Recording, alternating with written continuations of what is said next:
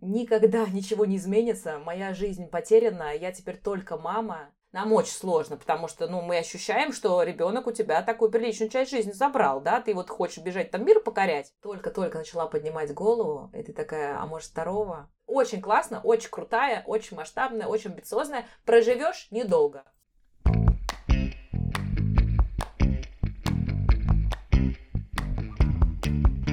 Скажи, мама. Ма мамский чат. Всем привет! С вами подкаст «Мамский чат» и его ведущие. Меня зовут Майя, и сегодня у нас в гостях замечательный эксперт и по совместительству, конечно же, мама, которая поделится своими откровениями. Всем привет, меня зовут Настя, и мы очень долго ждали этот выпуск, но Елену мы были готовы ждать очень долго, и поэтому спасибо вам большое, что вы к нам пришли. И сегодня мы будем раскрывать Елену больше как маму, но, конечно же, и, возможно, затронем тему сна. В общем, я думаю, что выпуск получится очень интересный. Всем привет, меня зовут Лиза, я записываю это приветствие из будущего, поэтому настоятельно рекомендую вам навострить ушки и максимально внимательно слушать, потому что впереди очень много важных мыслей. Приятного прослушивания! Встречайте у нас в гостях Елену Мурадову. Спасибо большое, что пригласили. Очень приятно. А я с радостью отвечу на все ваши вопросы. Да, я действительно в первую очередь мама. Я себя так э, ощущаю. Это очень приоритетная и важная, ключевая моя роль в этой жизни. А детей у меня трое, поэтому, да, сегодня я в мамском чате, в том числе и как мама. Они уже Э, каждый раз, когда я говорю сейчас возраст, у меня наступил какой-то этап, когда я называю их возраст, я впадаю в какое-то такое оцепенение, не может быть. Потому что для меня они по-прежнему вот те самые маленькие мои дети с какими-то периодически вспышками, да, там два годика, там восемь месяцев, там пять лет.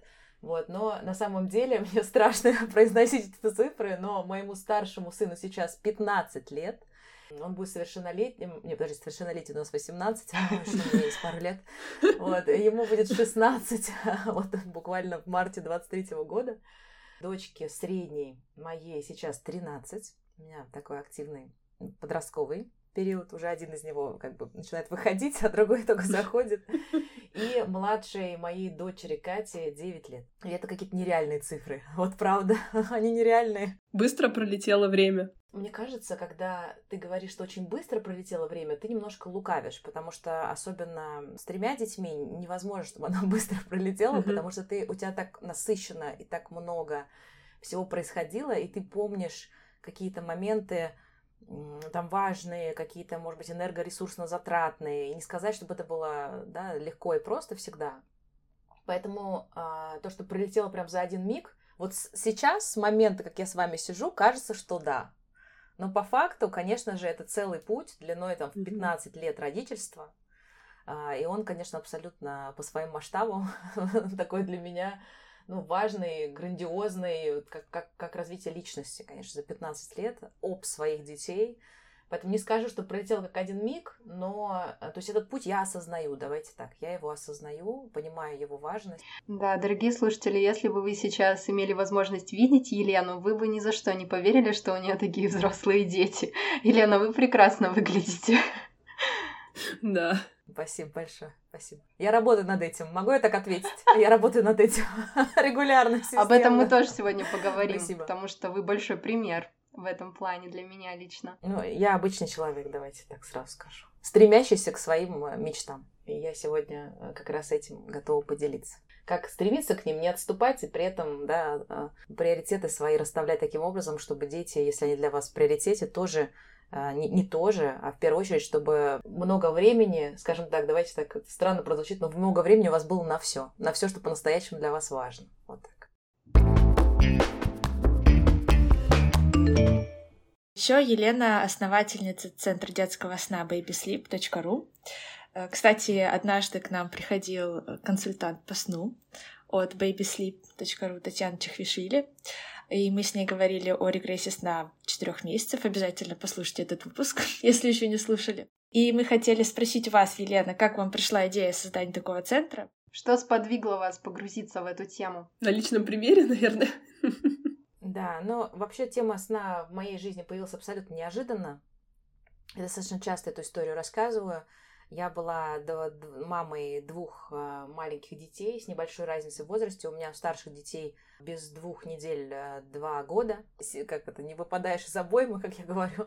да, то есть ты а, не успеваешь в прямом смысле очухаться, у тебя появляется следующий ребенок, и ты такая, ну нормально, нормально, все равно с этим гулять, и с этим тоже, да, и вот, соответственно, вот в, в таком режиме мамы нон-стоп, э, который, я думаю, многим нашим слушательницам знаком, вам знаком лично сейчас. То есть ты мама такая нон-стоп 24 на 7, праздники, выходные, mm-hmm. погодки у тебя, ты с ними, значит, везде спишь, просыпаешься, они без тебя ни шаг вправо, ни шаг влево. То есть в прямом смысле физически дети зависят от себя. Вот до примерно возраста там 4-5 лет ну, я бы сказала, там двух-четырех, да, но вот в зависимости. И в тот период уже вот меняется роль а, у женщин. Часто я это наблюдаю, часто я это вижу, где-то с двух до четырех. То есть зависит от ребенка. Понятно, что все дети разные, и вот э, старший мой сын только где-то там что-то потихоньку, какой-то прицел на сепарацию, там в районе пять с половиной лет он начал потихонечку от меня как бы, да, так а, отделяться в силу, в силу своей высокой чувствительности.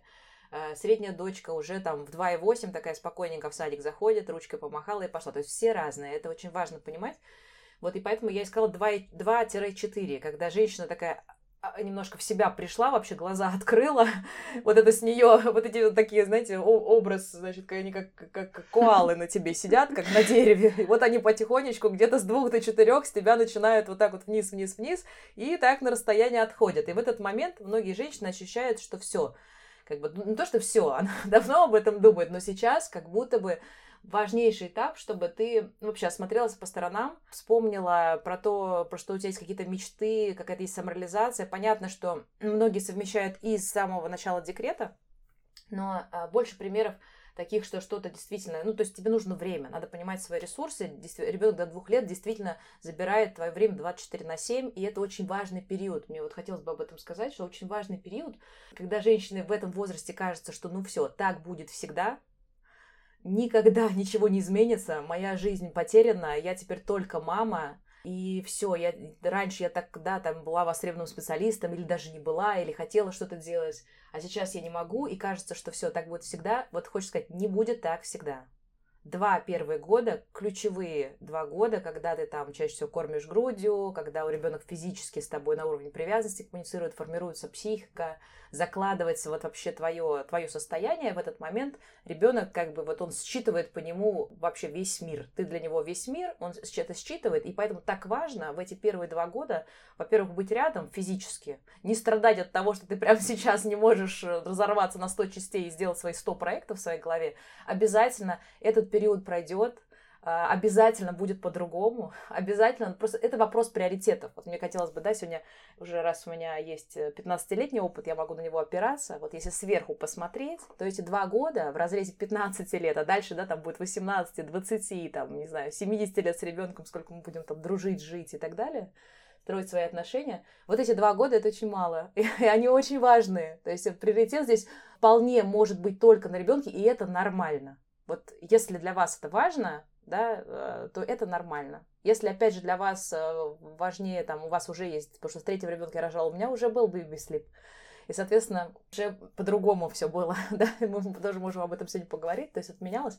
Но, тем не менее, если сверху посмотреть, сейчас кого-то раздирают мысли, что жизнь проходит мимо, ничего страшного. Два года вас вот, если даже с этого подкаста вас отпустит, и вы поймете, что, ну, окей, все, да, вот я сейчас занимаюсь самой важной работой, я закладываю психику своего ребенка, и какую же я психику могу заложить, если каждую секунду думаю, что я что-то не так, да, что-то не так, я там, я не могу разорваться. И все нормально с вами, все будет будет хорошо, вы обязательно, э, там, как только ребенок потихонечку с кризисом трех лет, я сам начнет от вас отделяться куда-то там, условно, идти в какие-то секции, в какой-то садик, что-то. Это естественный этап, это в любом случае произойдет, поэтому не нужно переживать, что это навсегда. Вашу жизнь забрали навсегда, абсолютно нет. У вас сейчас важнейший этап, важнейшая роль, и надо э, ее тоже уметь прожить и вспомнить с кайфом, с каким-то, с удовольствием. У меня даже хэштег такой когда э, чуть более подробнее вела там социальные сети, у меня был хэштег «материнство в удовольствие». Он же не про то, что тебе все просто в кайф, и ты такая просыпаешься, и уже там на белом диване с утра с ребенком сидишь, он там ест три вида правильной еды, и ты такая вся в белом, красивая, выспавшаяся. Он вообще не про это, он про то, чтобы ты успевала заметить момент. Это очень важно, чтобы ты успевала заметить вот даже вот эти два-три первые года. И, собственно, мой весь baby sleep, он про это. То есть мы помогаем родителям высыпаться, чтобы они успевали заметить эти три года, а не провести его просто как там мама-сова, вот, да, с постоянном недосыпе. Ты высыпаешься, куда высыпаюсь, да? Какой стакан я высыпаюсь, чтобы так не было мы для этого работаем. Как у меня это получилось? Вот как раз на стыке двух-четырех лет я поняла, что все. То есть потихонечку э, мои маленькие коалы с меня начали слезать, что-то там кататься по полу, значит, э, бамбук там свой грызть отдельно. Да, и, и поняв вот это, я поняла, что все, то есть у меня энергии добавилось. То есть вот та энергия, которая раньше уходила на физический вот этот вот контакт, обязательный для них, вот они его забрали, им достаточно, они встали на ноги, и потихоньку они начинают от меня как бы, да, отходить. И в этот момент все, энергия высвобождается, и вот тут, значит, у меня три концепции там было. Я такая, я точно не верну в офис, не вернусь потому что в офисе у меня двое детей, вообще без вариантов. То есть, чтобы кто-то мне сказал, что там ты не завтра должна прийти на работу, а кто-то из них заболел, а, или там, да, какие-то вещи, что я пропущу какой-то там условный утренник, или я пропущу какую-то важную поездку семейную. То есть для меня сразу приоритет был сюда. Но это мой личный приоритет. То есть я, я вот так его расставила для себя у каждого может быть по-другому, может быть своя история. Поэтому я понимала, что да, я точно буду работать, я буду работать, э, скорее всего, на себя. Я думала, что у меня будет какая-то там компания, команда. Вот почему-то я так раз мыслила, что я даже буду не одна, что у меня точно будет команда. Вот, но что я буду делать, пока было загадкой. Я, соответственно, э, что делал в тот момент, чтобы найти вот этот переломный такой этап, что, что ты будешь делать, куда двигаться? Я читала книги, однозначно, по развитию, разные. И если даже ты из каждой книги одну-две мысли себе вынесешь, и она тебе поможет принять какое-то решение, это вот вообще кайф. Поэтому максимально в этот период можно учиться. Я вообще очень люблю декрет, э, декретный отпуск, всегда в кавычках говорю, потому что отпуском там даже близко вообще, да, не, не пахнет. Да, это такая пахота работа, там, прокачка. Двумя в какой-то момент сложно до двух лет, э, когда вот они совсем маленькие физически, а потом с двух лет 2 и 4 начинают играть. И в этом есть и бонус э, такой классный, особенно если ты уделишь там время и научишь их вместе играть, покажешь какие-то правила, да, мир последовательности, они уже там осваивают с 11 месяцев по, по развитию мозга. И, соответственно, дети в 2-2,5 хорошо понимают последовательности в игре, и ты, можно этому обучать. То есть можно показывать, что мы там, лопаткой по голове не бьем, а как мы делаем? Мы ее сюда кладем. А если тебе что-то нужно, можно там не тянуть, а можно сказать, дай, пожалуйста, дай, дай, дай мне, пожалуйста. Вот, вот. То есть можно, в общем, потратить там, не знаю, пару месяцев, чтобы научить детей коммуницировать друг с другом, так скажем, и ввести правила. Но это тоже системная работа, сейчас мы об этом не будем. Но, в общем, это то, я к тому, что это даже проще. То есть мои первые часы рабочие появлялись на том, что я выделила какое-то время, научила детей играть. И вот они полчаса поиграли, потом в какой-то момент час поиграли, потом в какой-то момент три часа из комнаты не, не выходят, и я думаю, в смысле? Ну, то есть, так можно было? Потому что, что я им высыпала, ну, все, ну, типа, лего, тут железная дорога, там раз-раз-раз, помню, в комнату разложила, и ну, сколько хватало. И вот это время начало увеличиваться. То есть, когда они освоили правила взаимной какой-то коммуникации, да, им стало интереснее гораздо вдвоем, чем поодиночке, вот это начало mm-hmm. работать на меня. Это тоже такой лайфхак. Поэтому сначала сложно решиться там на второго с маленькой возраст, разницы в возрасте, а потом э, здорово. То есть тебе это все-таки приносит. Поэтому тут один может быть даже посложнее, правда. Вот спросите любую многодетную маму, самое сложное есть, когда у нее забирают mm-hmm. какого-то ребенка. То есть вроде легче тебе стало физически, с тобой одновременно трое не разговаривают. Но то, что э, один такой ходит вокруг тебя, ну что будем делать? Ну куда пойдем? Да, вот это все. Ну, мама, посиди со мной, поиграй. Ну, в смысле, с тобой еще играть надо? Я же тебе для этого, да? Ты понимаешь, что, оказывается, у него там была целая группа. Вот я была в таком как раз эм, периоде, читала книги, люблю декрет за образование, считаю, что если вот, например, сейчас вы понимаете, что у вас нет возможности там реализовывать какие-то проекты, что-то запускать, выходить в офис, что-то делать, идеальное время для учебы.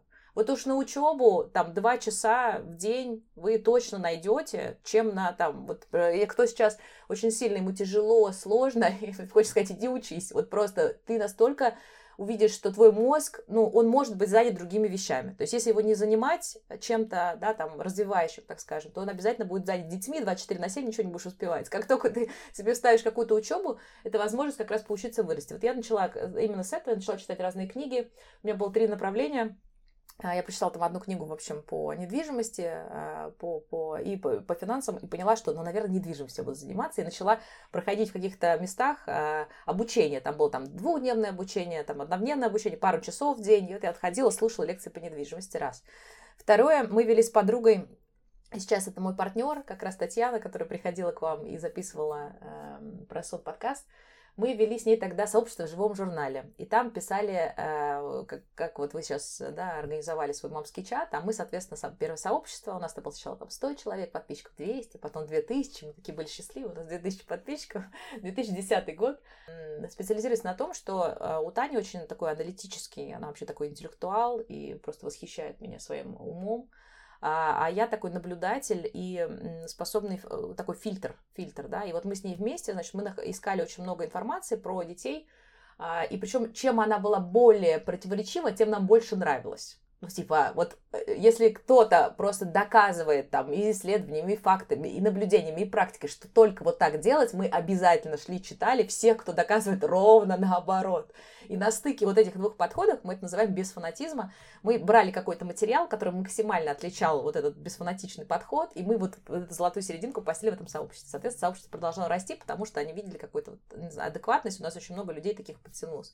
И мы туда, значит, писали разные статьи, и в какой-то момент я публикую там перевод про сон из книги Трейси Хок перевод про сон, и, и, и, соответственно, люди начинают просто невероятно как-то реагировать, до этого просто там благодарили, спасибо, очень полезный материал, а тут просто начинают какие-то проблемами делиться. Это для меня вот был такой звоночек первый. Вот. И третий у меня проект был, это, я думала, какой детский магазин делать.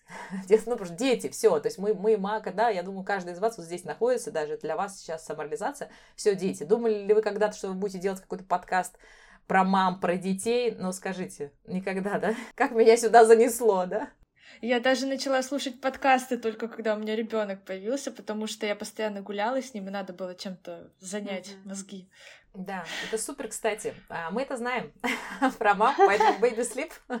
У нас, например, обучение, у нас есть, мы, мы обучаем и сертифицируем консультантов по сну, и э, у нас программа обучения полугодовая. И там в основном лекции, даже сомнологические про сон, все в аудио. да, то есть есть видео, но в основном в аудио, потому что мы знаем, что наша аудитория это мамы, которые будут обучаться, да, станут консультантами по сну, они будут слушать в аудио на прогулке с колясочкой дома, вот это занятие, вечером она в лучшем случае у нее будет час, она сядет, конспект там еще свой сделает, да, в учебе. Все так и есть, да. И еще мы уроки, а в школе Baby Sleep, это для родителей, чтобы они высыпались, мы уроки сделали по 20 минут специально зная, что сон иногда ребенка длится 20 минут, в крайнем случае 40, если он маленький, да. Ну, не в крайнем случае, а такие, если есть вот короткие сны, они 20-40 минут, соответственно. Вы продумали все моменты. Мы просто, да, знаем нашу, очень хорошо наших мам, потому что сами mm-hmm. в первую очередь мы мамы. Я вот вчера на сайте у нас увидела, у нас есть такая графа, там, Ванас, называется «Почему Baby Sleep?». Я иногда, когда хочу вдохновиться, то захожу и читаю, что, мы, там сделали за эти годы.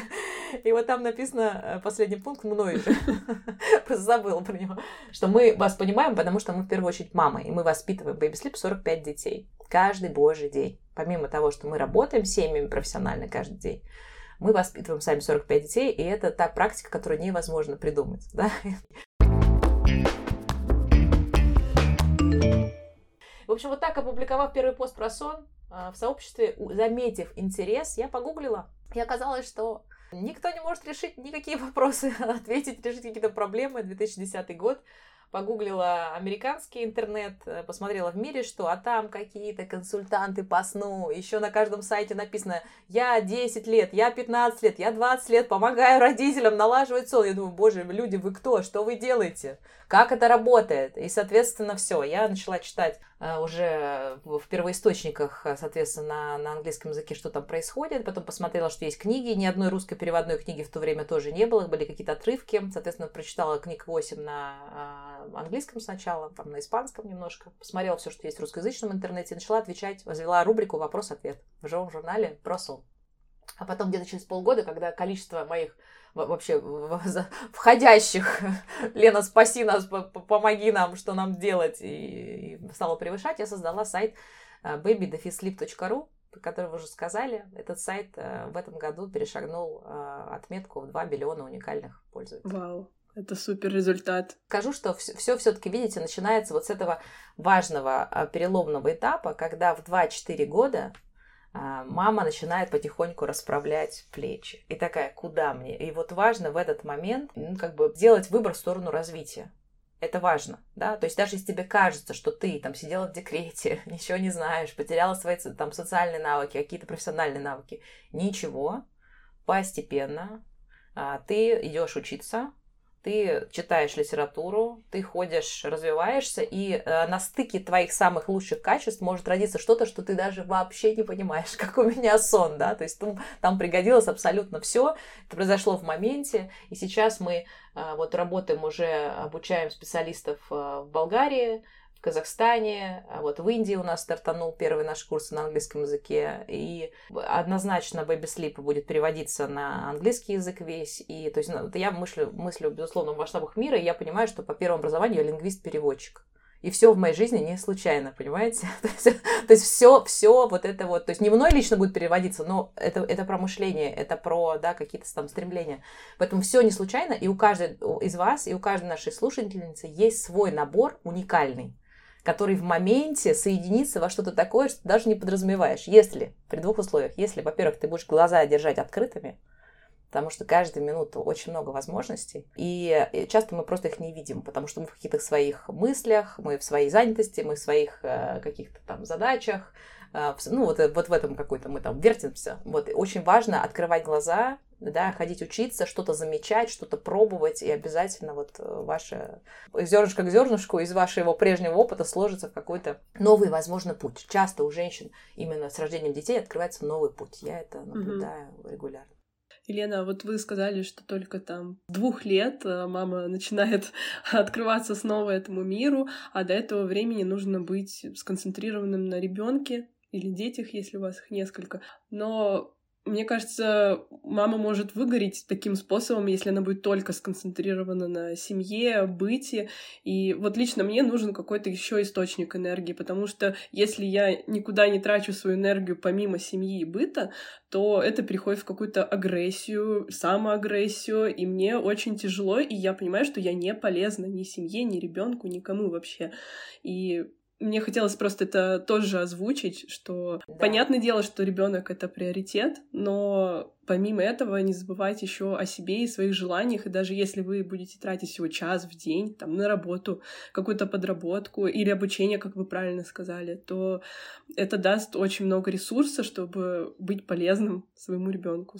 Опять же, все да. вокруг этого. Однозначно. Давай так, смотри, мой важный акцент, я с тобой полностью согласна, у нас здесь нет с тобой никаких противоречий, и э, смотри, я не говорила, что женщина только после двух лет там может заниматься кем-то, э, чем-то еще, а ребенок приоритет.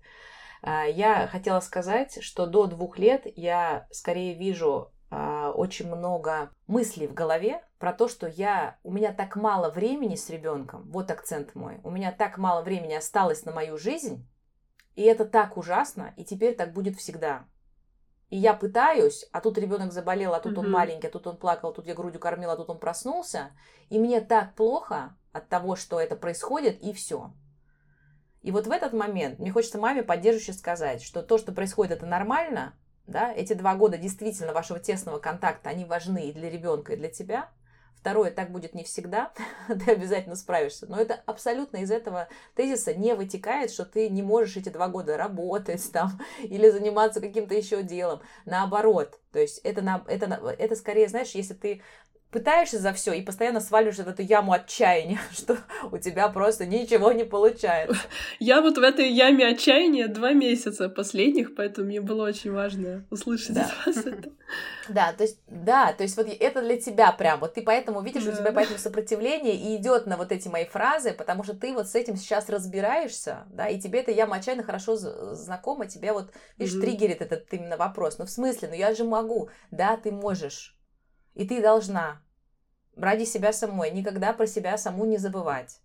И ставить вообще, мы сейчас, я думаю, об этом поговорим, ставить себя на первое место приоритет. Это очень легко делают, достаточно легко делают многодетные мамы. Я вам тоже потом по поясню механику, как это работает. Ну, сейчас поясню. Очень просто работает. Если ты себя на первое место не поставишь, ты вообще ничего не вытянешь. То есть это вот, ну, это просто факт. Но ты до этого доходишь, знаете, таким mm-hmm. эмпирическим путем, опытным путем. Я вам, там, у кого один ребенок, я могу сказать, поставься на первое место. Она мне послушает, кивнет, в лучшем случае, да, я согласна, я согласна, но все равно автоматически будет ставить на первое место кого угодно, только не себя. Пока в какой-то момент, к сожалению, не зайдет вот в эту яму отчаяния и начинает оттуда яростно выбираться, что я же тоже имею право на жизнь, да, и вот, вот мы все в этих Э, особенно с первыми малышами, все вот женщины вот в этих ямах, мы по, по, по кочкам, по ухабам мы, значит, ходим.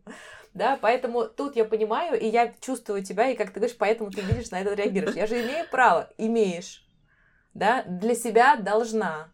Вопрос того, чтобы просто от себя не ждать а, того, что ты на данном этапе, а, ну, как бы с трудом можешь сделать. То есть ты, ты с ребенком 4 лет и ребенком годовалым, ну, это две разные мамы, две, два уровня нагрузки. Другое дело, что ты абсолютно права, что можно организовать с рождения – да, себе таким образом свое времяпрепровождение, что там у тебя всегда есть время на учебу. Ну, как всегда, давай опять в кавычки возьмем. Это сейчас бедная мама там, не знаю, стройной сидит. И такая говорит, Елена, какое время на учебу? У меня ни помощников, ни финансовых возможностей, ни помощников, ничего. Поэтому э, давайте так, что и еще, еще не забываем, что все дети разные, и мамы по ресурсам разные. Просто даже на уровне здоровья, на уровне энергии, с которой человек рождается, да, генетически мы все очень разные. Поэтому бесполезно там, не знаю, равняться на кого угодно, включая там меня, например, да, который, в принципе, по своему психотипу человек, который постоянно, как сумасшедший, бегает, бегает да, и чему-то стремится. Просто это заложено вот на уровне энергии, на уровне там, генетики. Тоже есть мои, мои какие-то качества. Вот мы вчера ну, была тренировка, и мой тренер просто угорает с меня на тренировке. Мне говорит, Лен, что ты стоишь, доделал упражнение, что ты стоишь, улыбаешься? Придумал опять масштабный план, как тебе там по захвату мира, очередной. Вот, я говорю, зато тебе со мной всегда весело. Вот, я так мужу говорю всегда. Вот, понимаешь, то есть э, все разный уровень энергии. И сложнее, конечно, тем вот как раз, может быть, если мы с тобой в этом похожи, и кому-то тоже сейчас мамам откликается, вот вы себя узнали, нам очень сложно, потому что, ну, мы ощущаем, что ребенок у тебя такую приличную часть жизни забрал, да, ты вот хочешь бежать там мир покорять, mm-hmm. а тут тебе нужно срочно бежать, да, то есть кто-то наслаждается декретом спокойно, может быть, даже сейчас не понимает, о чем мы говорим, потому что, ну, как бы все идет как идет, люди разумные, что непонятно было изначально сразу, да, что, ну, как бы сейчас такой период, вот, и это здорово, да, это здорово, когда вот, э, ну, все мы разные, да, там, опять же, повторюсь, по психотипу и так далее, поэтому если надо бежать, вот для тех, кому надо бежать, очень важно понять, что ты бежать сможешь быстрее чуть-чуть попозже, а сейчас главное продолжать двигаться, шаг за шагом, и отстанет себя. Не надо себе сейчас требовать то, что ты физически со своим, например, маленьким ребенком не можешь сделать. Вот я скорее про это. Ну, я думаю, ты такая достаточно амбициозная мама, и когда у тебя были планы на второго ребенка, не было ли такого страха, что вот сейчас у тебя появится еще второй ребенок, и ты снова сосядешь в декрете еще на два года, и что вот в сумме там сколько, четыре, и что за это время совсем потеряешь все свои навыки работы, э, карьеры, и в итоге выйдешь ни с чем, ну как, э, не совсем ни с чем, с двумя любящими детьми. Ну да. Ну, конечно, жизнь, да. жизнь я пронесла. Вот просто да. э, я спрашиваю, потому что у меня сейчас uh-huh. такой страх, вроде бы как бы и хочется второго ребенка, а с другой стороны я только mm. сейчас вот э, дошла Жить до этой начала. точки, что у меня, да, что у меня есть время как-то самостоятельно развиваться, и я на таком перепутье и не знаю, что выбрать. Мне интересно послушать твой опыт.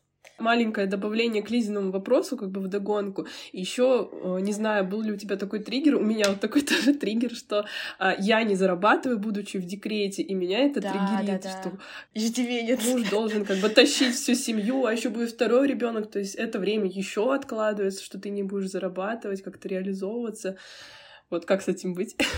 Ну, давай, наверное, первый вопрос сначала возьмем, да, по поводу того, что эм, делать, если ты только-только начала поднимать голову, и ты такая, а может второго, а думаешь, а сейчас второго, это же еще на 2-3 года, все это заново, и тогда точно мир вообще пройдет. Да, именно так.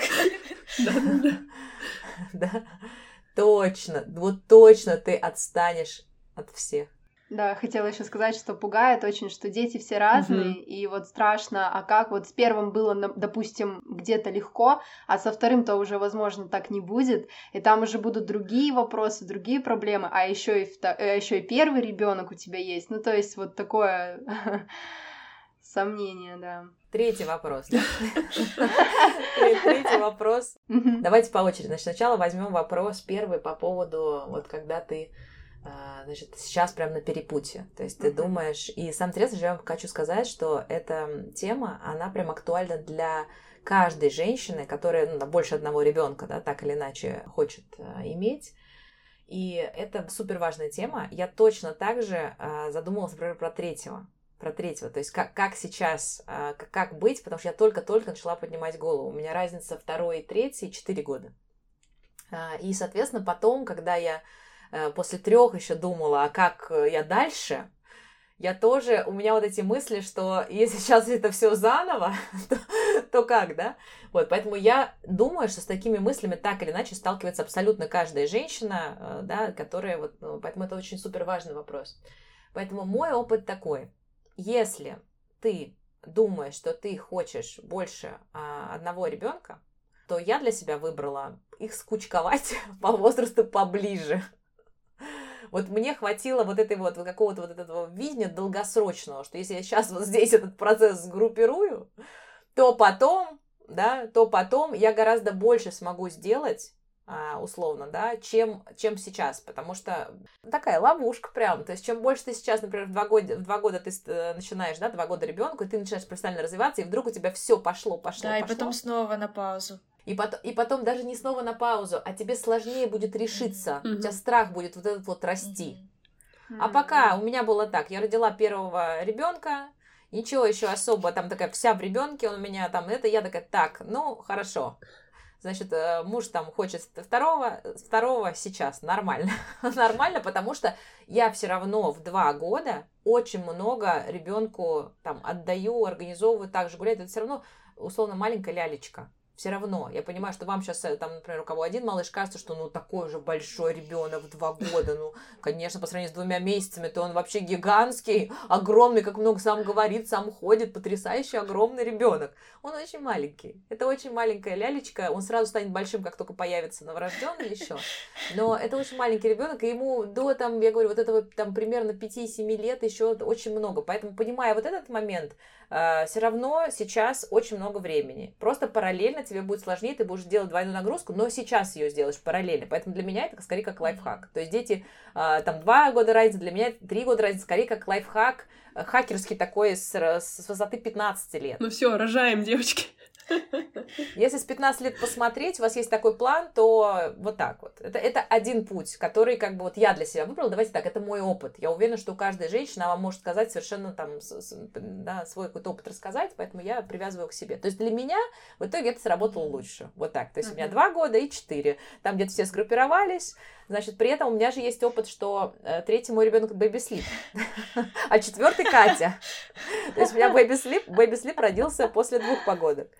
И уже, соответственно, у меня есть опыт, и когда я просто была только мамой с двумя маленькими первыми детьми, и когда уже параллельно у меня был э, беременность, выступление вместе с ребенком, я помню прекрасно, я и беременной выступала про сон, я и команда как раз тогда у меня росла, то есть вот все, все происходило. И с Катей первое мое выступление было, ей было в районе, там, не знаю, точно до годика, в районе пяти месяцев до девяти, мне кажется, когда я первый раз поехала с ней выступать, взяла ее в слинге, взяла свою тетю, а, мамину сестру, сказала, поехали со мной, поносишь ее в соседней комнате, потому что у меня дети все на ГВ, я кормила каждого достаточно долго, Катю до двух лет, соответственно, вот э, приехала с ней, чтобы, ну, как бы, да, она там в соседней комнате ходила, и выступление должно было длиться два часа, а что-то такая группа, зал не отпускает, и все. И я слышу из соседней комнаты, мой ребенок плачет, а у меня зал, выступление. Поменьше там было опыта, и я такая вот, как выглядеть, лицо держать, там, спикер, вот это все очень важно. Я себя,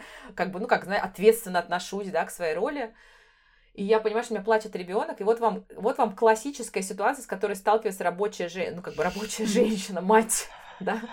Вот, вот у тебя приоритет. Ты будешь держать лицо, и пусть твой ребенок там да. плачет в соседней комнате, или ты mm-hmm. прямо сейчас всех поставишь на паузу, несмотря на то, как ты будешь выглядеть, ты ребенка своего возьмешь. Вот у меня э, стрессовые ситуации много раз за 15 лет показывали, что для меня, вот конкретно для меня, для Лены Мурадовой, дети приоритет.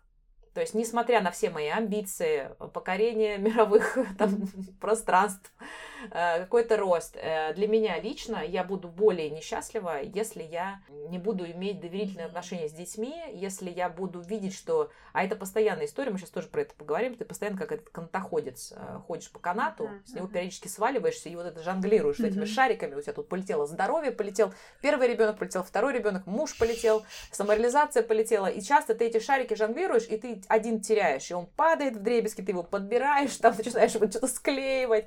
То есть это, это такая вот ну, непростая история, когда ты совмещаешь и родительство, и там бизнес, если какое-то свое дело, это действительно непросто, и не всем это надо. Вот я даже за опыт свой поняла, что это не всем надо, потому что ты очень многих женщин в итоге просто, ну, как бы, тут важно себя услышать, период понять, да. Вот поэтому я хочу сказать, что когда про, про третьего ребенка, да, то есть про и как ты вот как ты это все вращаешь, этот канатоходец, понятно, каждая мама рабочая на канате себя ощущает. И вот мой, моя история, что у меня там ребенок плачет, а я, значит, здесь а, веду лекцию. Так вопрос о рабочей матери. Понятно, что как только у тебя в поле попадает ребенок, минимум 30% твоего мозга сразу автоматически переключается сюда. Ты можешь выступать, ты можешь разговаривать, но ты, вот это минимум 30, ты полностью на всех сигналах ее, на что она делает. Это к вопросу о том, почему мы так устаем, еще когда мы совмещаем материнство и самореализацию, потому что у тебя э, такое расщепленное да. внимание, ты пытаешься за ребенком приглядывать и какие-то проекты свои делать. Это очень много ресурсов забирает, это важно осознавать. Поэтому так важно, вот я говорю всем женщинам, девочкам, девушкам. Очень важно, и в школе Baby Sleep мы об этом имеем уроки по ресурсам в каждом возрасте. У нас там есть три класса. На каждый возраст ты можешь наладить сон. Там до четырех месяцев, до полутора лет, до трех лет. У нас первый урок, с которого начинается про ресурс про ресурс. Его любят, его пересматривают, что-то там понимают, потому что если у тебя, если ты не понимаешь, как у тебя мозг работает с детьми, и ты параллельно пытаешься еще там вообще жить, тебе надо понять, куда ты тратишь свой ресурс. А он тратится как раз на этом совмещении, на этом вот этом расщепленном внимании, когда ты постоянно за ребенком наблюдаешь. И, соответственно, я понимаю, что вот я выступаю, еще проходит полчаса, и еще продолжается. И, соответственно, она уже есть хочет. И я такая, ну все, осталось вот только сейчас грудью покормить на публике, и вообще будет замечательно. Завтра просто будет дискуссии там. Но аудитория женская, аудитория, как бы, ну, да, про сон, я выступаю как эксперт, и я, ну, у меня какой вариант? Закончить сейчас уйти или, соответственно, как бы, да, сесть? Я говорю, ну, дорогие мамы, а сейчас у нас будет в действии совмещение, значит, лекции, да, и, соответственно, того подхода, какой я для себя выбираю. То есть у меня есть и такой опыт, а, вот, он разный, то есть я такой в этом смысле, у меня много, много разного опыта за 15 лет. Я тогда, первый звоночек, поняла, что для меня дети важнее раз, но я поняла, но не приняла. И, и дальше много лет я боролась сама с собой. Вот этот жонглер, вот этот канатоходец, который шары вот эти крутит, я такая, ну все, ну вот сейчас серьезный надо бизнес строить, надо там людей, это же обязательство, это вот это надо делать, надо там договариваться, партнерство. И в какой-то момент э, я ставлю на год-полтора, э, условно, бизнес-процессы важнее, чем ну, дети. Ну, то как для себя. Ну, типа, все, пора. Вот, вот как вот Майя говорит, все, меня вот я в этой яме отчаяния, что значит, я здесь не, там, недостаточно медленно бегу, там, не знаю, конкуренты бегут быстрее, что-то там происходит вокруг все бегут быстрее. Да, точно. Смотришь на других людей, у которых нет детей, которые твоего возраста, mm-hmm. думаешь, блин, они такие успешные. Или наоборот, на мам, которые все успевают, там, знаете, таких идеальных инстаграмных мам, и думаешь, что с тобой что-то не так, что ты недостаточно делаешь. Ну вот я такая думаю, буду я делать достаточно. Ну, типа, дети, нормально, все у меня, и так я им там 7-8 лет отдала, там, full тайм мам, все, короче, мне пора, значит, я сейчас буду строить. И я смещаю акцент на какие-то процессы более такие, что-то все время мы заняты, причем не факт, что они же результативные и вообще приносят, приводят тебя туда. Это другая сторона медали, про твою эффективность и про все. Вообще не факт. Ты, может быть, супер загружен, но при этом вообще двигаться не в ту сторону, лестницу представить той стене и вообще там что-то про себя не понимать это вот отдельная история. Но в какой-то момент, когда я выбрала это, я попала в очень большое выгорание. А, прям серьезно, я попала в больницу тогда первый раз, у меня спина. Значит, вот в попытке, соответственно, с тремя детьми э, сделать очень много там каких-то операционных процессов. Первый раз тогда как раз у нас появился операционный директор. А, я, ну, там, в общем, системный какой-то был, были такие моменты. Я попала в больницу. В больнице я помню ощущения, 2016 год. Значит, я лежу, и мне сколько-то там лет, я прям молоденькая. А вокруг э, со спинами лежат разные теточки, бабушки, 80-летние, там с такими же диагнозами, там какие-то грыжи у них, еще что-то, протрузии. Я лежу, и ко мне ходят врачи и говорят, деточка, что же ты здесь делаешь? Такая молоденькая, такая там типа маленькая. Я говорю, вот у меня трое детей. Она говорит, они, ну, все цокают, ай-яй-яй, ай-яй, там типа бедная девочка согнулась там, да, условно. И что-то жалеет меня, что-то там как- как-то выражает. А я лежу, и мне так хорошо. Я лежу, у меня кровать рядом с, с окном стоит. Я в это окно смотрю, а там березки. Ветер дует. И на стене телевизор. Я прям помню этот момент. И, это, и соседка моя 80-летняя говорит, включим телевизор. А я за последние там 7 лет, 2016 год, а дети 2007 вроде за 10. Я, по-моему, телевизор ни разу не включала. Его, в принципе, не было, потому что, ну, как бы, да, у нас уже такое поколение, что мы там без телевизора растем и так далее, развиваемся. И я такая, телевизор, а там какие-то передачи идут, шоу какие-то, что-то люди смеются. И я такая, ого, телевизор? И меня все такие, ты несчастная, там бедненькая, там жалко тебя, болит спина. А у меня такая нога отказала. То есть у меня перещелкнул нерв, и я, соответственно, меня привезли на каталке, да, то есть такая история, мне там, в общем, не могу ходить, и мне все там, как же это так, дальше что будет, ай-яй-яй. А я лежу, думаю, ой, как здорово. И тогда, короче, я поняла, что что-то со мной не так. Ну, то есть это был момент, когда я как будто очнулась вот в этой вот гонке, что я должна, как все, успевать э, с детьми, вот делать то же, что эти абстрактные какие-то там люди, когда ты сказал, там, без детей. Я поняла, что что-то со мной не так, что я сильно заигралась, ну, то есть, что я, мне в больнице, где люди им колят уколы, страшно, не хотят показать, мне кайфово, потому что я осталась одна, мне не надо делать 500 э, тысяч дел, на работе, наконец-то, я могу сказать, что у меня есть уважительная причина. Я в больнице, я не могу ходить.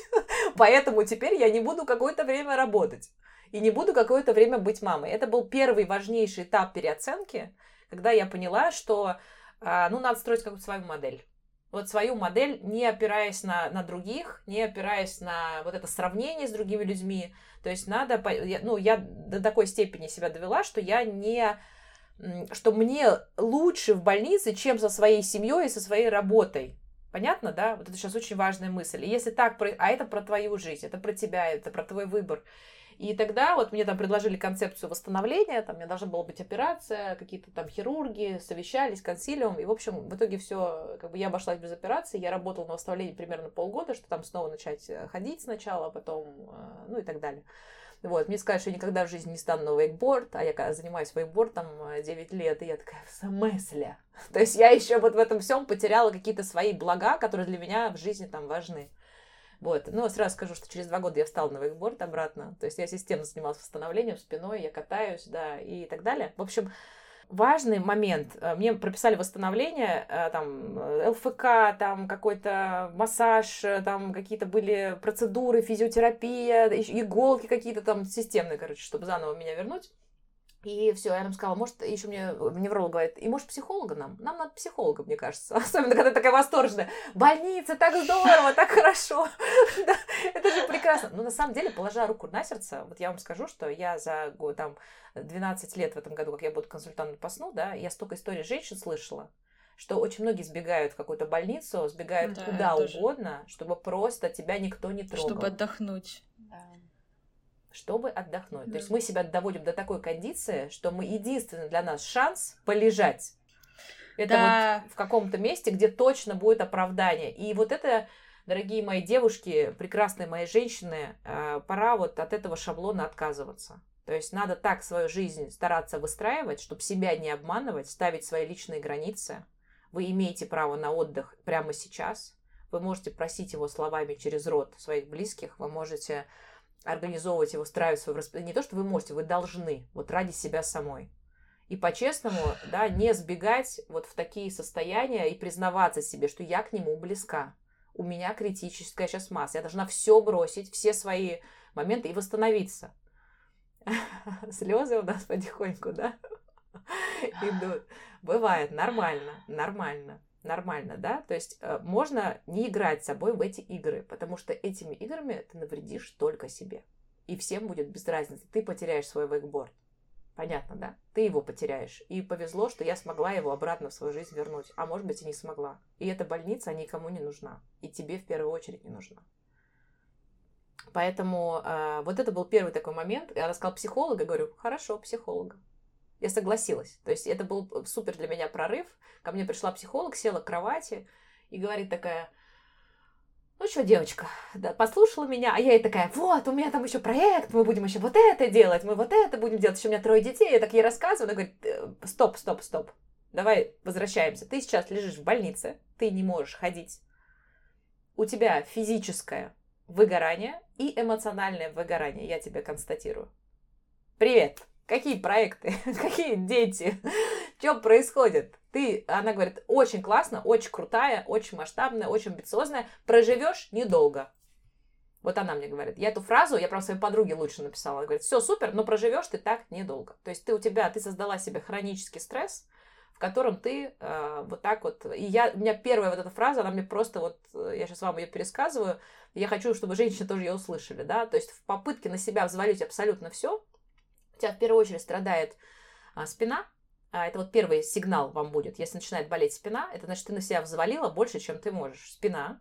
Ну, помимо того, что ты носишь там ребенка тяжелый, щитовидка. А Ставим щитовидка, галочки, щитовидка, спина есть. Да, а щитовидка это гормоны. Щитовидка это гормоны, да?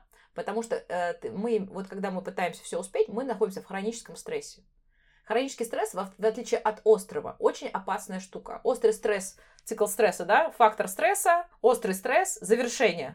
Ну все, вышел. А хронический стресс, ты живешь в нем. Почему я там оказалась в той точке? Потому что я в хроническом стрессе жила много лет. Вот в какой-то момент все. То есть они говорят, а вы, Лена, вы падали, у вас, была, у вас была авария, у вас была катастрофа, у вас такие показатели по спине с этими грыжами, что а, как будто бы вы упали, вы из какой-то там... Я говорю, нет, я никуда не падала. У меня просто трое детей, и все, и я живу так, и вот у меня там бизнес, я пытаюсь там что-то строить, делать. Вот, поэтому э, следим за щитовидкой, следим за спиной, следим за своими сигналами тела, ни на кого не ориентируемся, всем будет абсолютно без разницы, если вы потеряете вейкборд или, не дай бог, что-то еще более важное и ценное в своей жизни. Это, это, вот, это ключевой момент. Поэтому к себе бережно, отсюда рождается слоган. Это вот первый там, baby sleep, мы везде вот сейчас ставим, да, к себе бережно, работаем с собой бережно, бережные методики. Все бережно должна женщина по отношению к себе делать. Потому что на долгой дистанции у тебя огромный потенциал. Ты его обязательно реализуешь. Просто если ты хочешь еще быть мамой, и ты стала мамой, это тоже важная часть твоей жизни, ты точно так же можешь идти к, к своим мечтам, а я к ним иду, как и каждый из вас сейчас. Да, я к ним иду шаг за шагом эти 15 лет. Могла бы я гораздо быстрее все за 5 лет сделать? Да точно могла. Хочу ли я поменять своих троих, детей обратно, чтобы там я быстрее это сделала? Да точно не хочу. Ну, то есть вот первый шажок была эта больница, а второй шаг, когда вот я продолжала, я вышла, я вот осознавала, что да, мне что-то надо менять, но все равно, как же так? То есть, видите, с первого раза не понимает человек, там надо дубинкой пару раз по башке треснуть, что он понял. Второй момент, когда я четко отловила, это когда какой-то год, 2017-2018, выходит в РБК статья про Baby Sleep. Ну, в РБК просто это, ну, то есть ты создала что-то там в России первое, что-то там с нуля начинала, какая-то еще при этом мама. И я, и я ее даже, по-моему, какое-то время никому не показывала, представляете? То есть я настолько словила у себя неудовлетворение и расстройство, и какое-то опустошение внутри, что вот есть факт подтвержденный того, что тебя там, условно, сообщество признало, что ты что-то сделала прикольное, а тебе внутри не радостно, тебе не кайфово, тебе прям плохо. И вот это был второй момент. И потом только через месяц я там вот вышла статья, мне что-то начали все поздравлять. Я говорю, да ладно. То есть ты обесценишь раз все свои достижения, ты не можешь прожить это. И вот после этого я поняла, что давай-ка по-честному с собой поговорим. Вот для тебя что важно? Когда ты начинаешь впадать вот в эти вот состояния? А, я для себя конкретно, мой путь, мой опыт, поняла, что я так начинаю, когда я вру себе, что дети у меня не на первом месте. Вот конкретно у меня они на первом. Я причем знаю много женщин, которые честно себе не признаются, что у них бизнес на первом месте. И это тоже нормально. Это нормально. Но чем больше она не признается себе, тем больше шанс ее куда-то скатиться. Более того, есть еще гибридная модель. Когда у тебя в какой-то период на, на первом месте дети, а в какой-то момент у тебя поперло, и ты им говоришь, дети, как бы у мамы поперло, потерпим, если надо и месяц, и год, и два. И там появляются и няни, и бабушки, и восемь человек, и все это организуешь и делаешь, потому что у тебя пришел в твою, твою жизнь, пришла вот эта вот самореализация, какая-то, не знаю, вот, э, успех, это же не всегда про, э, ну, это, это часто про твою системную работу, про твой труд, но часто это еще и везение какое-то, и приходит какой-то момент э, пересечения чего-то, и, и глупо этот момент упускать. И вот тогда, если ты по-честному с собой, с собой поговорила, ты рождаешь эту гибридную модель. Я вот ее сейчас, я вышла на такую гибридную модель, когда я живу какими-то проектами, и, например, я знаю, что сейчас я впахивала там 6 а, недель, 6-7 недель. Я, у меня был в приоритете однозначно бизнес, а не семья. Вот был такой период сейчас. Семью я поддерживаю уже на том уровне, на котором налажено у меня, да, то есть понятно, что у меня путь тоже там большой проб и ошибок, и уже есть какие-то отлаженные процессы. Но я говорю, и сейчас вот я вот чувствую даже по своей младшей дочери, я, как, знаете, вайп. То есть я каждого ребенка считываю, насколько он еще без меня вот это может выдержать. Ну вот без такой системной поддержки с моей стороны. И я считываю, что вот сейчас, например, старшие уже, они очень взрослые, они, в принципе, им ок, то есть они и до, подольше смогут, если я три месяца буду вот в таком режиме, что при, они чувствуют приоритет. А младшая все, вот она последнюю неделю, уже 9 лет, она шестую неделю, вот моя из пяти спринта за 8, она начинает что мамочка, мамочка, я хочу с тобой, хочу с тобой сидеть. Она не может на мне ни насидеться, ни набыться, ничего, да. И в такие моменты я уже э, нахожу вот это компромисс, я говорю, слушай, одна неделя еще, и мы потом с тобой уходим в отпуск. И я обещаю, что я там не работаю, и я просто, мы с тобой вместе едим, спим, встаем, ходим. Она да-да-да. И вот сейчас, то есть, понимаете, ты себе создаешь э, например, приоритет, потом ты чувствуешь, что он кончается, ты чувствуешь это с детьми, ты начинаешь как бы договариваться с детьми, если можно договориться, опять же, договориться, как мы говорим, да, можно там с трех-пяти, ну, ну, с пяти уже можно пробовать, но с 7 это в большей степени будет получаться, а, конечно, уже там с 10 по-другому. И потом все-таки делать, обязательно отдавать. Вот тогда ты этот свой как бы ты будешь в балансе. Ну, я, я про себя, давайте так. Мы как раз хотели спросить про то, как балансировать между детьми и карьерой. И еще хотели поговорить про чувство вины. Было ли у тебя такое? Про чувство вины. Я вот думала, когда вы, скорее всего, меня спросите, потому что чувство вины, оно такое у мам, ну, вездесущая. Да. И в большей степени она присуща, я хочу сказать, что мамам с первым ребенком. Mm-hmm. Вот я не понимаю, почему оно так пропитано в нашем обществе.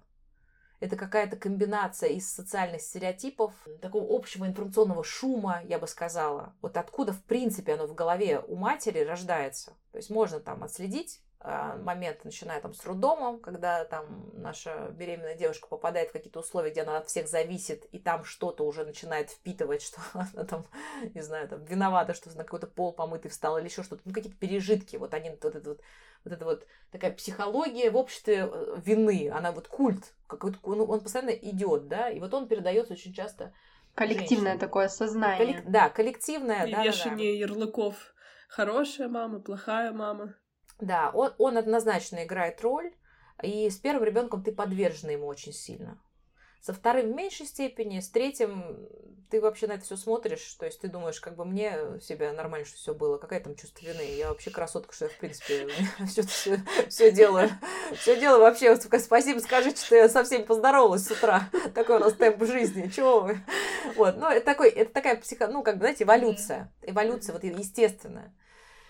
И, а с первым, конечно, ты, ну, ты не опираешься так сильно на себя, как с тремя. То есть с тремя ты очень сильно опираешься на себя. То есть на свой внутренний стержень, у тебя внутри свои собственные понимания, вот это вот встроенный барометр, как я вам сказала, у меня, когда я прям чувствую, в какой момент я пережимаю, понимаю это, да, и, соответственно, возвращаю это. То есть это встроенная история, и здесь, смотрите, нет чувства вины вообще хочу вот мамам с первым сразу передать, как попытаться это сделать. То есть я понимаю, что я полностью с вас сейчас забрать его и выкинуть в окно не могу, а очень бы хотелось. Вот просто со всех вот так собрать, вот так вот ручками сгрести, вот так комочек сделать и вот так вот его просто в окно швырнуть. Потому что это неконструктивно, мы все знаем. Это саморазрушительно для щитовидки, для спины, для всего. Любое чувство вины, что я какая-то не такая женщина, мать, жена, оно просто разрушает. Оно ничего не делает. Оно просто разрушает женщину. Это надо, это первое, с чего начинается, вот просто из-за чтобы вынести с этого нашего подкаста одно осознание, что чувство вины тебя разрушает, если даже сейчас есть сопротивление, да нет, меня не разрушает, вообще не испытываю чувство вины, оно разрушает, оно бесполезно, оно а, показывает тебе маленький барометр, что что-то идет не так хорошо, так давай его и сделаем этим маленьким барометром. То есть а, чувство вины Разрушающее, а что экологично, что бережно по отношению к себе, это когда ты фиксируешь точку А. Ты по четкому себе признаешься, что да. Я, у меня сейчас, например, с ребенком контакт утерян, потому что я уже два месяца от усталости сбегаю и там, не знаю, оставляю его, или в работу сбегаю, или в больницу сбегаю, еще что-то, потому что я устала, там, я не могу, или что-то. То есть я бы э, перешла с чувства вины на м, факт. Ну, типа, признать, что сейчас происходит. После этого, ну, то есть, то есть давайте так, это же не имеет никакой оценки. То есть это либо так, либо нет. И вот сейчас это так, что я так устала, что у меня сил нет даже на собственного ребенка. Я готова на работу сбежать, я готова куда угодно сбежать. Это факт. А дальше вопрос, что я хочу? Ну, то есть, то есть, почему это происходит и что я хочу? И вот ты разобралась, почему это происходит, почему происходит. Потому что у тебя нет помощи. Вообще никакой, например. Да? Или потому что тебе материнство так сложно дается, ты психологически не вывозишь. Ну вот просто не вывозишь психологически, твой тип не позволяет э, такую нагрузку эмоциональную вывести. Значит, надо к психологу пойти. Понятно, да? То есть, когда ты начинаешь почему разбираться, ты начинаешь понимать, что психологически не вывозит, надо помощь просить психологическую, а физически не вывозит, потому что ты с утра до вечера копаешь там с какой-то посудой. Значит, твой, твой первый шаг будет, это, да, вот как найти какую-то, да, как Майя сказала, там, подработку, самореализацию на 2 часа в день, которая тебе даст хоть там 10 тысяч рублей, и на эти 2 тысячи ты позовешь себе помощницу, которая будет, э, там, не знаю, за 500 рублей тебе там два раза в день соседку какой-нибудь э, там, придет на 2 часа и уже на 2 часа с ребенком поиграет, или приберет, или приготовит, что-то сделает. То есть, как только ты понимаешь факт, причину, и, и ты рождаешь план, а куда я хочу, ты начинаешь это делать. То есть чувство вины, почему я сказала, что бесполезно, разрушительно, потому что оно не ведет к действиям, оно не ведет к переменам, оно ведет только к самоугнетению и болячкам. А когда ты признаешь реальность, разбираешься, почему она так, прорабатываешь ее и ставишь цель, а, а как бы ты хотела, и начинаешь маленькими шажочками туда идти, это гораздо более полезная история. Если тебе скучно с ребенком, ты идешь учиться. Если ты психологически не вывозишь, ты берешь помощь психолога. Если ты физически не вывозишь, ты на час выходишь из дома или устраиваешься на работу, или это вообще все вместе делаешь.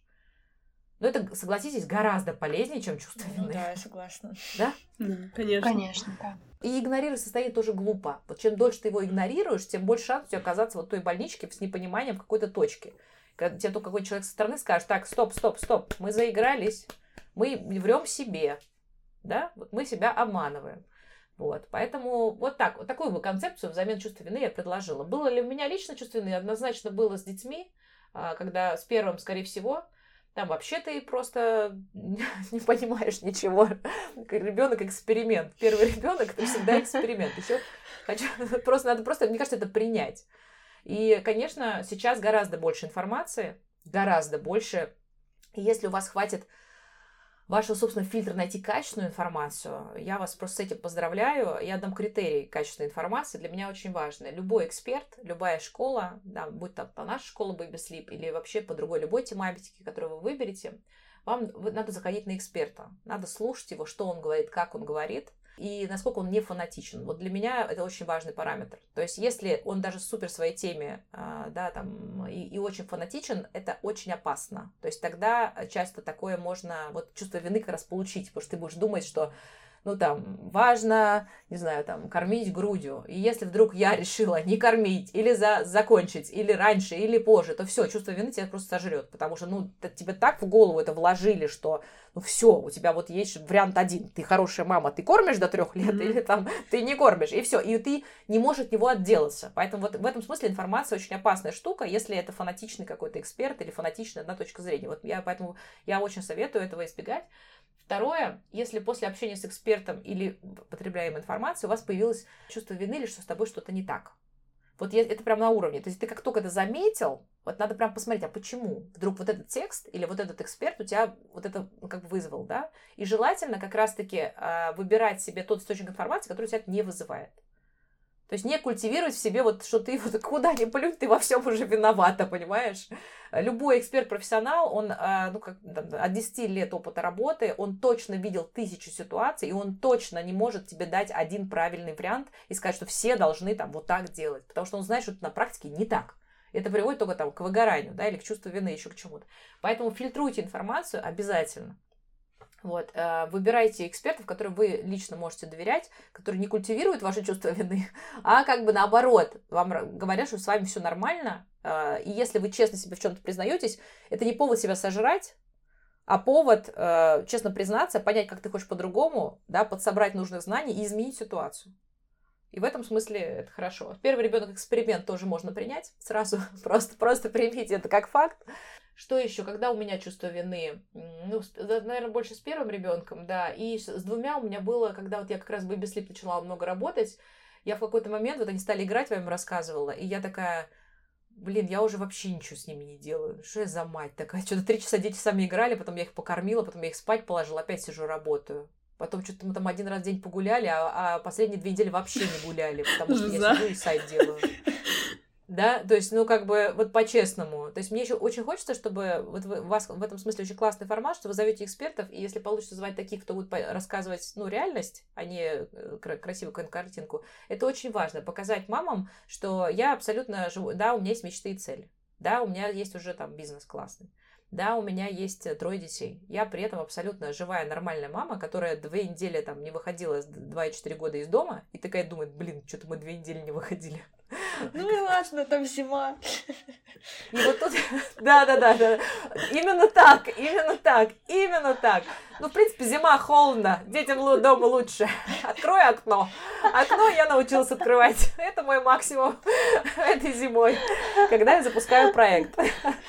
Да, но в мае, да, про баланс я запланирую, что мы с детьми поедем там в отпуск, или мы там что-то сделаем, или я возьму две недели и вообще с ними с утра до вечера буду гулять, прям отгуляю за весь месяц, который мы ее ходили. Может и так.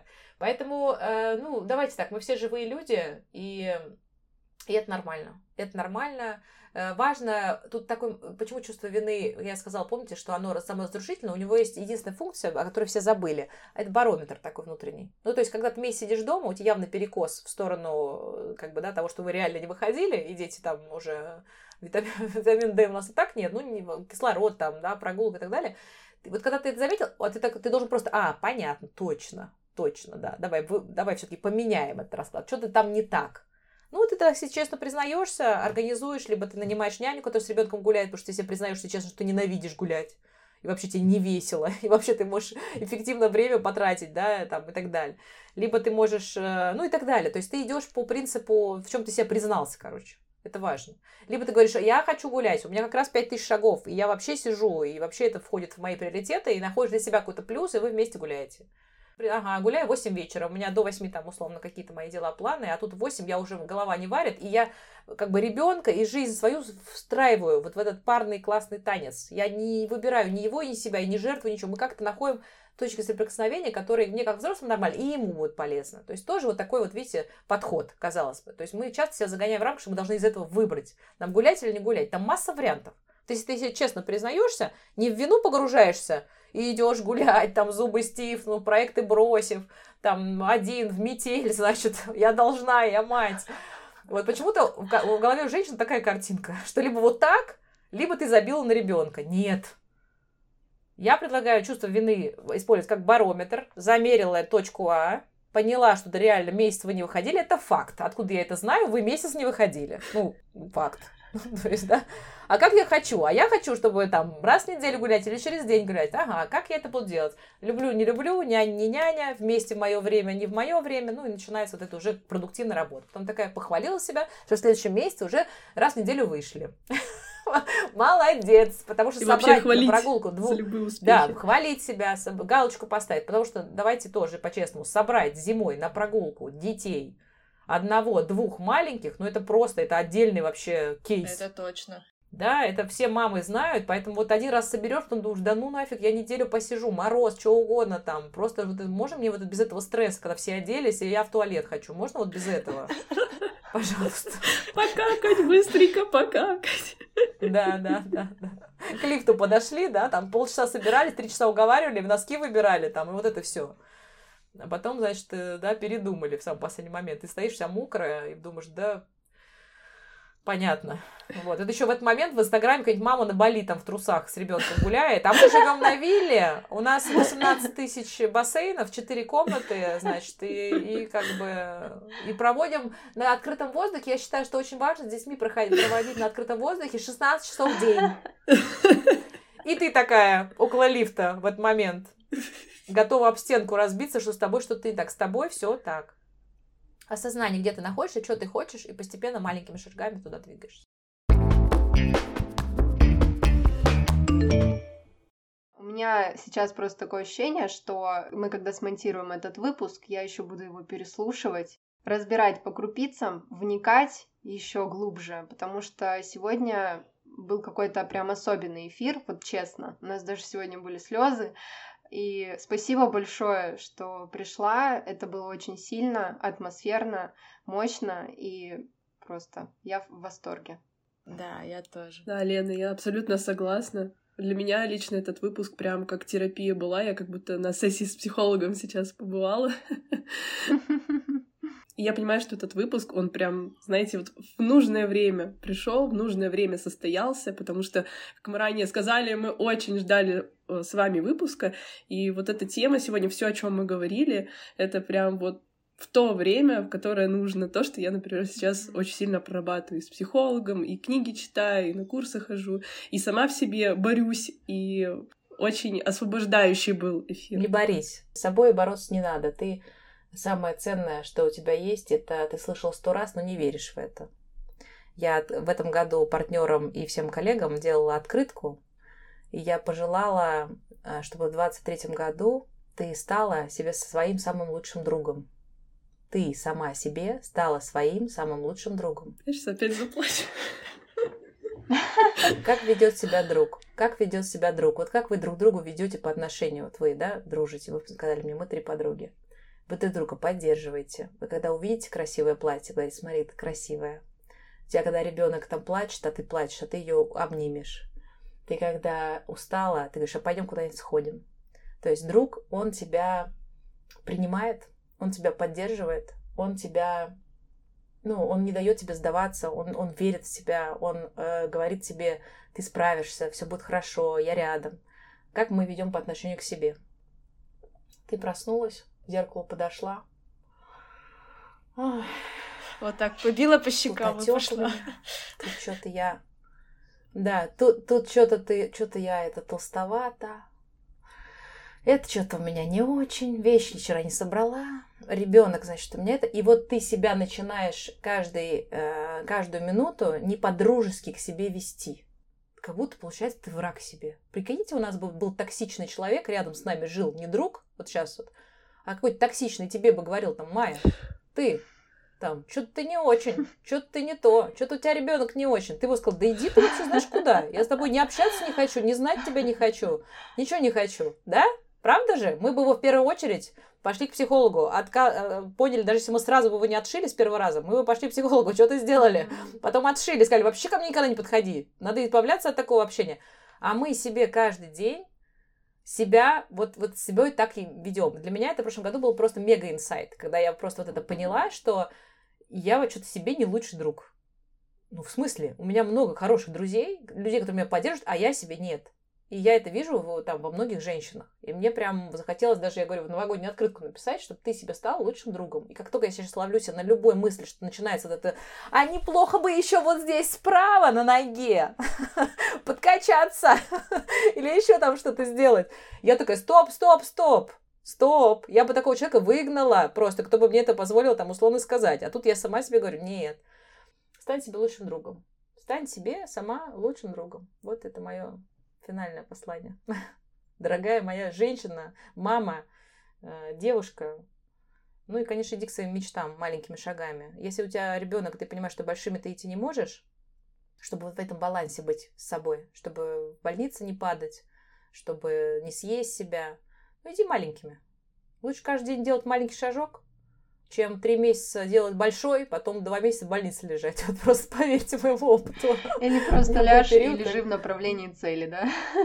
Да, да. То есть ты ложись, лежи в направлении цели, делай маленький шаг. Более того, чем старше твой ребенок, тем шире шаг у тебя станет. Шире. Не останавливайся в своем развитии. Ты просто развивайся. Все работает на тебя. Я сейчас делаю 100 тренировок, например, в год.